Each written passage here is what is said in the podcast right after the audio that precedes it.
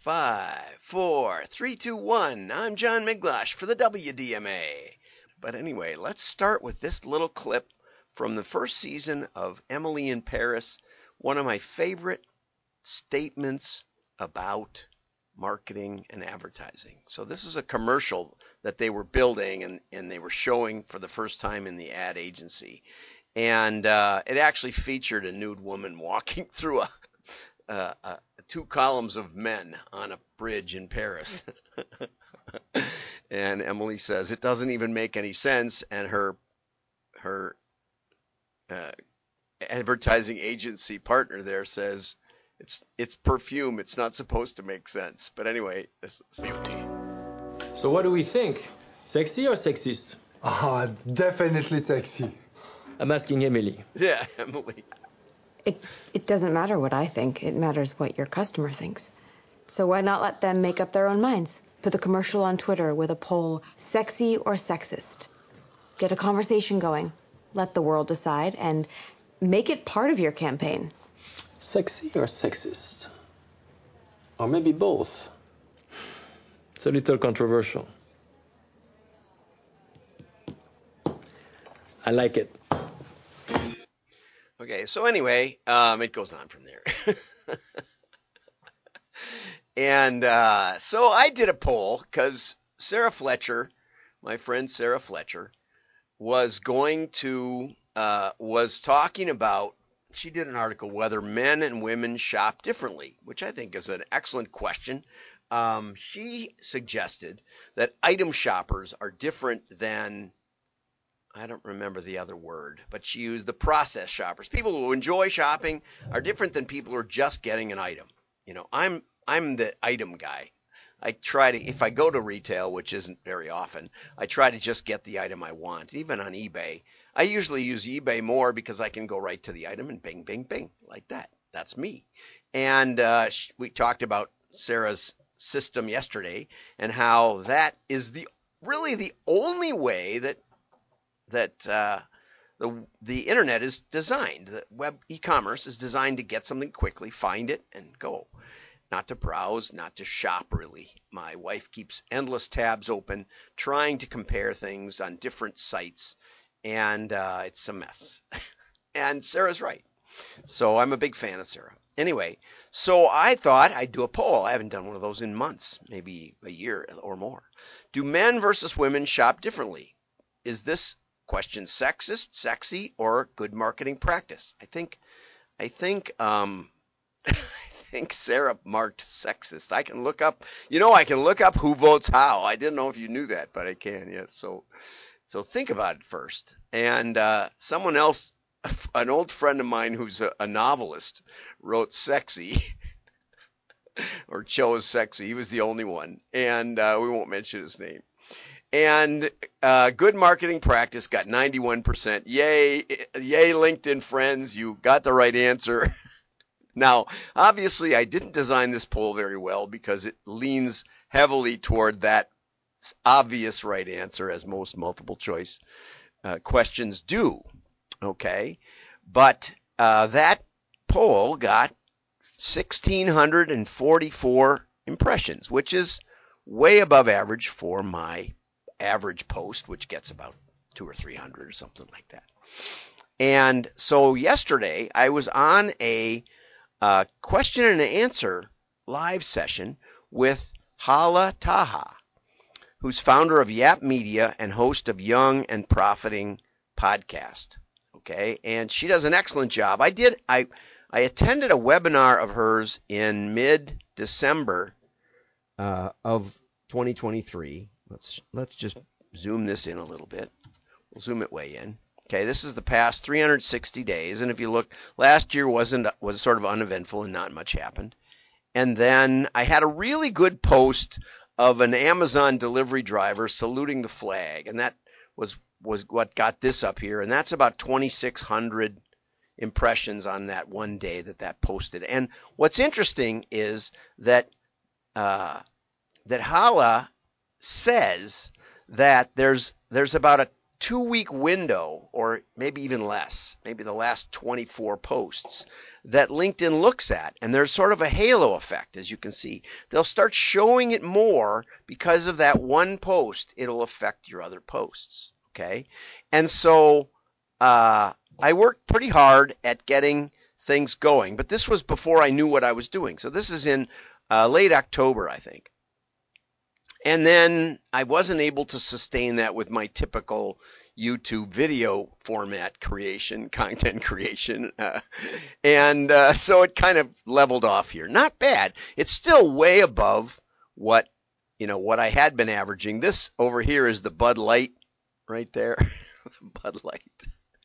Where I showed uh, Kid Rock machine gunning cases of Bud Light. I think that was, no, that was earlier. That was in April. I don't even remember what made, but I had two good little posts. I was trying to do, I was trying, testing some other stuff. Testing is a euphemism, actually. I was just trying some things to see what happened, and I got one or two posts that went well. But anyway, so I took her webinar here, and one of the first things she said really got my attention. She said, LinkedIn is full of legacy people. And legacy people are old guys who got on early. I was one of the first fifty thousand people in in in uh, to to join LinkedIn. And in those days, I think that my first year I had one connection, Brent Bissell. And he was the only other early adopter that I could find. And I literally took piles of business cards for a while trying to find anybody else who was forward thinking enough to be on LinkedIn. Okay. And then in twenty twelve, we, we, we'd been six years with Musician's Friend, and they decided to use a different vendor. A new marketing team came in, and they said that, and their other vendor said they can do just exactly the same thing as, as Miglosh Marketing. And so we got fired. A year later, uh, Jim Alexander called, who was working with Musician's Friend, and said, did they backtest? And I said, yeah, that's what they said. So they didn't actually test against you. I said, yeah, they didn't actually test against you. See, Musician, Musician's Friend had run eleven tests against eight different modeling companies over the six years we worked with them. And in every case, we we crushed it. I got that from Travis Seaton at Cohere One. I still have the letter. Thank you, Travis. And uh, he called up because he said, did you know that the Guitar Center people are accusing you of cheating? And I said, cheating what? They said, they've been testing you. They've been testing you all the time you've been here. I said, no, I didn't even know they were they were testing. I, I didn't even at the time know how to test modeling systems. Now I do. And uh, I didn't understand what a backtest meant. I mean, I, I kind of did, because we We validated every model like twenty times. That's sort of a backtest. But basically what it means is, let's run a model and see what the comparison would be between how we did and how we might have done if we would have used the model. Because you use historical data, so you know how you did. And then let's see how we would have done if we would have used this model. And it, it sounds really great at the, when you're doing it. But the problem is, is that it It's full of spurious correlations, and the more data you have, the more the more baloney it's going to spit out. It's going to find correlations with all sorts of tweaky little variables that are meaningless and can't work in the real world. So we work very hard. Probably eighty percent or ninety percent of the work in modeling is to get rid of the nonsense. And then when we put it in the mail, it does well. If you don't do that, it can be upside down, which happened to me one time, and you know how I learned it. Right. And so uh, and so Travis said they'd been testing, but not they didn't test this time. And Jim Alexander said this went to garbage. The results just went to garbage. Now, did they ever hire me back? No, of course not. That never almost never happens. This happened once, I think, in my life. Um, but anyway, so I'm a legacy guy on LinkedIn. I post a lot of stuff. I've been there forever. In two thousand twelve, I got really serious. And uh, by twenty fifteen, I had fifteen hundred first level connections, right? And then I got even more serious and started publishing some content. And in uh, in twenty eighteen or nineteen, I joined um, I joined the print the COVID print group, and I got really serious, and I got I went from fifteen hundred to about six thousand connections, and now I'm at about thirteen thousand. But anyway, but I'm the old guy who has been around thirteen five plus first level connections, but LinkedIn doesn't look at that. They look at the last twenty posts. So uh, so Hala says you should really delete the bad posts, delete the events that are now expired. And uh, so over Christmas, I played with this a little bit, and it actually, I was surprised that it went up. And as you can see, uh, right around New Year's, last week, the day after New Year's, I think, was one of my top posts ever. I think that was that was like third and fourth days of impressions, which is stunning.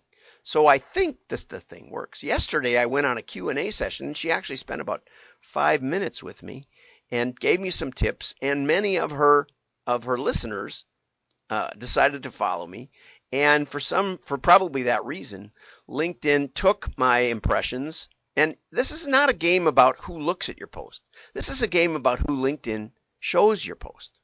Okay, this is an algorithm that has nobody watching it probably, and but all of a sudden, three thousand is about here, right, right in there someplace. And I'd never hit really close to three thousand. twenty-six hundred something was my best. And so all of a sudden yesterday I was at four thousand eighty-five. So I'm so one of her suggestions was that I do more that I do more surveys. So yesterday I posted a survey just to boost that a little. I really wanted to hit four thousand. And um, so I said, can anyone really know what what ads and marketing are or are not working? Comment below. Very curious. And I, my survey says three C E Os have recently told me, and this is true, half my marketing is wasted. I wish I knew which half. How do you feel about your ad effectiveness? And the first choice is, I'm sure it's, ours is wasted too. I don't believe we can ever know, or I know exactly what's working. Those are kind of binary with a little middle, middle option, right? Um, but, but, you know, can we ever know? And then I got two good comments so far. Uh, Andy Mansfield suggested focus groups because it is a mess, and um, and looks like Color Franchese said uh, just get a good attribution model. Well, and then I wrote back, is there such a thing as a good attribution model? And the problem is is that attribution isn't causation. It's the same problem as backtesting. Okay, it does its best to figure out where you came from, but it doesn't know what caused you to come from there. And for that, you need the better modeling. You need the better testing. You need someone who understands how to prove the value of a model or the value of a media channel or the value of a particular offer. Okay, and that's what I talk about every day. I'm passionate about direct mail because it's one of the greatest places you can build a laboratory to find out what you're doing. Okay, so that brings me to Parker, uh, to Matthew Parker, five trends that will affect the printing industry in twenty twenty-four. And Matthew says, how far can starts? How far can you see into the future? It used to be you'd get five-year projections and five-year, you know, guesses on the future. Now the same people, podcasters, say they're lucky to predict more than six months. Okay, and what is his number one thing? Carbon measurement is the number one thing to think about for twenty twenty-four. And I got a little upset with that, so I decided to edit down an interview with Willie Soon, uh, a very interesting, he used to be at Harvard, but he got out because it was so political. There we go. Now we're getting this thing really working. I'll play a little and of it. And then these people about- come along say that C O two is causing everything, but then it's not even close. There's a famous phrase by a very famous uh, Wisconsin meteorologist. His Wisconsin. Name is Professor Reed Bryson. He's uh, one of the father of climatology, Reed really. Bryson. If you think C O two is so, you might as well spit into the air and see what happened to the airflow. He was just basically saying that C O two is nothing. It doesn't change anything, actually. It's the sun. The sun is the magnetized ball, right? It's a gas, hot gas. It's about, you know, the, the magnetic field is so strong. It's ten thousand times stronger than the Earth. The Earth is also a magnet, a bar magnet, basically. Yes. It's one Gauss. We have ten thousand Gauss at least. Very difficult to, to try to master or even to model using mathematical equation. They kind of want to have C O two as the prime driver of everything. I, in science now, I rather say this thing outright. I want, I rather have question that cannot be answered than answer that cannot be questioned. Okay, that's enough, but it goes a little longer. And I want to say, you know, I've been battling the internet since nineteen ninety-five. In nineteen ninety-five, I was the catalog guy in North America and probably one of the one of the top guys in the world. I got calls from all kinds of major brands saying, we'd like to do a catalog, or would you come in and look at our catalog, or whatever. I've worked with about eighty different prominent catalog titles. And the internet just basically cut the legs off of that. Catalogs are going to be dead, right? Catalogs are going to die. They're gone. Printing is going to go away. It's all going to be digital. Does that sound familiar? Right. There's a trend for you. Guess what? It was com- completely wrong, but it gets promoted and promoted and promoted. Why? Because there's a lot of money in it. There's a lot more money in digital for advertising agencies than there is in print. And um, and I've got to remember, Deborah Korn explained this to me. She said, oh, yeah, it's because ad agencies, their media buyer doesn't doesn't do print. You know, the client basically works with a printer. So the ad agency has very little that they can mark up. And oftentimes, and they rarely mark up the postage. So whereas digital can be marked up maybe double what you'd get on a normal T V commercial, right? Direct mail is marked up almost none at all. So they don't want to handle it. It has nothing to do with effectiveness, right? Okay, so we've been fighting that for literally decades now. It'll be almost thirty years next year, right? Since the internet came online and since I built my first website. Just to put it in perspective, I'm not against the internet. The problem is, is that attribution is almost impossible. Even modeling is almost impossible. Why? Because direct mail gives you the engaged non-buyers. With direct mail, you know it gets delivered. You know that it goes to a decision maker. You know they make a decision. Even if they throw it away, they're making a decision. So there's guaranteed built-in engagement. And so now we know who engaged and bought and who engaged and didn't buy. And that is the key. You have to know your right answers and your wrong answers. That's how Watson taught Jeopardy to play, uh, how, wh- how I B M taught Watson to play Jeopardy. That's how it works. Okay. So now we have to fight carbon, the carbon footprint measurement. Okay. C O two is nothing. C O two is a trace element. There's forty parts per ten thousand in the atmosphere, right? So there's no physical way that it can do what it, they claim. But even if that were one hundred percent true, let's just say it's one hundred percent true. Let's just say that I just shoveled inches and inches of global warming, okay? Even if carbon dioxide were the cause, there are still benefits. The deserts have shrunk almost ten percent. In the last thirty or forty years because of the increased C O two. But is man, is the human race causing the C O two to go up? Well, out of that forty parts per ten thousand, how many parts have any relationship to human activity whatsoever? Four. ten percent. Maybe. Probably. That's very charitable. It's probably more like two. But let's give it four. Okay? So we can't control it anyway. If we go to zero, if we go back, and even even if we banned all fossil fuel, which they really are trying to do, we will still not go to zero because we burn wood. You know, the forests are much more, much more prevalent now than they were when mankind was burning wood, and that was the only way to go, right? Still burning something, okay? And why are the people who are so anti-fossil fuel so anti-nuclear? Now, there's a question for you, right? There's a humdinger of a question. Nuclear is clean energy because they're not about energy. It's about politics. And I know you're not supposed to be political on LinkedIn, but here's an article. And you know what? Matthew Parker's right. It, it, it, it infuriated me reading this that he's right. You know, single use. What about recycling? Paper is one of the most recyclable materials on earth, right? But the but Minnesota, the Minneapolis City Council, and uh, sponsored extensive research and found that, you won't believe this, incineration is more environmentally friendly. The only problem with incineration is, and, and I'm talking about super high temperature incineration, not just not just some garbage pile that's burning, but high temperature incineration basically emits just C O two. If it weren't for the demonization of C O two, we'd be burning our garbage for energy, turning it into electricity. There's plenty, plenty of energy in plastic. It's super. It's, it is fossil fuel. And yet That got shot down, even though the research absolutely defended it. You know, trucking garbage around to recycling areas to sort it and to package it and all, et cetera, and to bury it, it's all insane.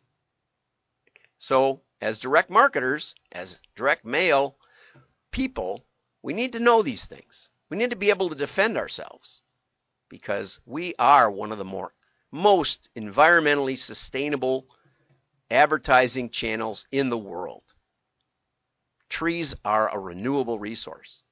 They absorb C O two. I welcome your thoughts. I hope you like and share. Your friends will know you're smart. Bye-bye.